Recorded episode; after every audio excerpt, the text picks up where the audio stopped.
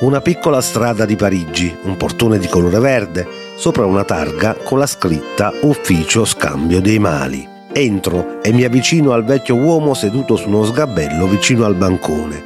Un uomo grasso dall'aspetto malvagio, con le guance cascanti e un'aria colpevole. Ha gli occhi sempre fissi come un drogato o un morto. Sembra una di quelle lucertole che stanno immobili su un muro e poi scattano all'improvviso. In questo strano negozio paghi 20 franchi per entrare e poi puoi scambiare con chiunque un male, un grattacapo, una sfortuna. Sul fondo di questo orribile locale ci sono 4 o 5 uomini che gesticolano e borbottano mentre contrattano. Ogni tanto ne entra qualcun altro. Mette nella mano flaccida del vecchio una moneta di 20 franchi. Il vecchio morde la moneta con lo sguardo fisso nel vuoto e la mente completamente assente. Gli affari che si concludono in questo negozio mi sembrano assolutamente straordinari. Anche se il vecchio mi ripugna, non resisto alla curiosità. Inizio una conversazione con lui. Mi accorgo che parla un inglese perfetto, anche se ha un tono roco e pesante. Sono in affari da molti anni, mi dice. Tutti i miei clienti concludono sempre il loro affare. Non mi interessa cosa scambiano tra loro, l'importante è scambiare una cosa malvagia. Non ho il potere di trattare altri tipi di affari. In questo negozio può essere scambiato qualunque male. Non ho mai visto nessun tipo di male che non fosse negoziabile. Ma quanto tempo ci vuole per trovare una persona disposta allo scambio? Gli chiedo. A volte si riesce a concludere in giornata, a volte bisogna ritornare per alcuni giorni e ogni giorno si paga 20 franchi, ma alla fine ognuno riesce a scambiare i propri beni. Beni, la parola terribile usata dal vecchio. Per il suo commercio i mali sono dei beni. Una volta ho conosciuto un cliente che ha scambiato la propria saggezza con la follia, aggiunge il vecchio. Ma perché ha fatto una cosa del genere? Non sono affari miei.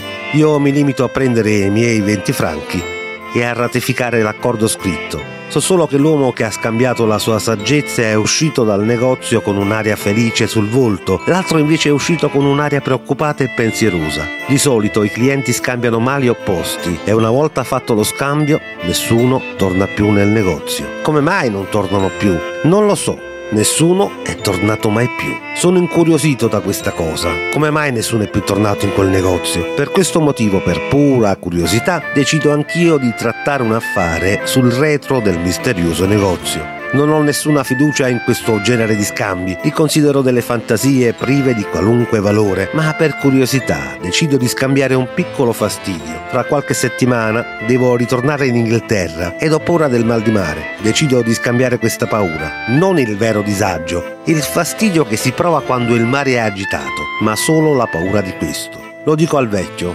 questo mi risponde ironicamente ma è una cosa ridicola e insignificante. In questo negozio si scambiano mali molto più grandi. Una volta è venuto un uomo che per sbaglio aveva bevuto del veleno e gli restavano solo 12 ore di vita. Voleva scambiare la morte. Sono riuscito a far accettare lo scambio ad un cliente. Ma che cosa ha scambiato con la morte? gli domando sorpreso. La vita. Risponde il vecchio soffocando una risata. Deve essere stata una vita orribile. Non lo so, non era affare mio per una settimana, ritorno al negozio due volte al giorno, pagando ogni volta i 20 franchi. In attesa di trovare qualcuno disposto a scambiare la mia paura per il viaggio in mare, assisto ad ogni genere di affare, tra i più curiosi. Ogni tanto due persone concludono un affare e si recano nella stanza sul retro, insieme al vecchio che li segue per ratificare il contratto. Poi un giorno incontro un uomo tranquillo che vuole scambiare un piccolo bisogno. Sembra proprio adatta a me. Lui ha paura degli ascensori, ha paura che l'ascensore precipiti nel vuoto. Io conosco bene i meccanismi dell'ascensore e i suoi sistemi di sicurezza. So che questa paura è ingiustificata, ma non è affare mio curare la sua piccola sciocca paura. D'altro canto, lui non deve attraversare il mare e io posso sempre salire le scale a piedi. Mi sembra un buon affare.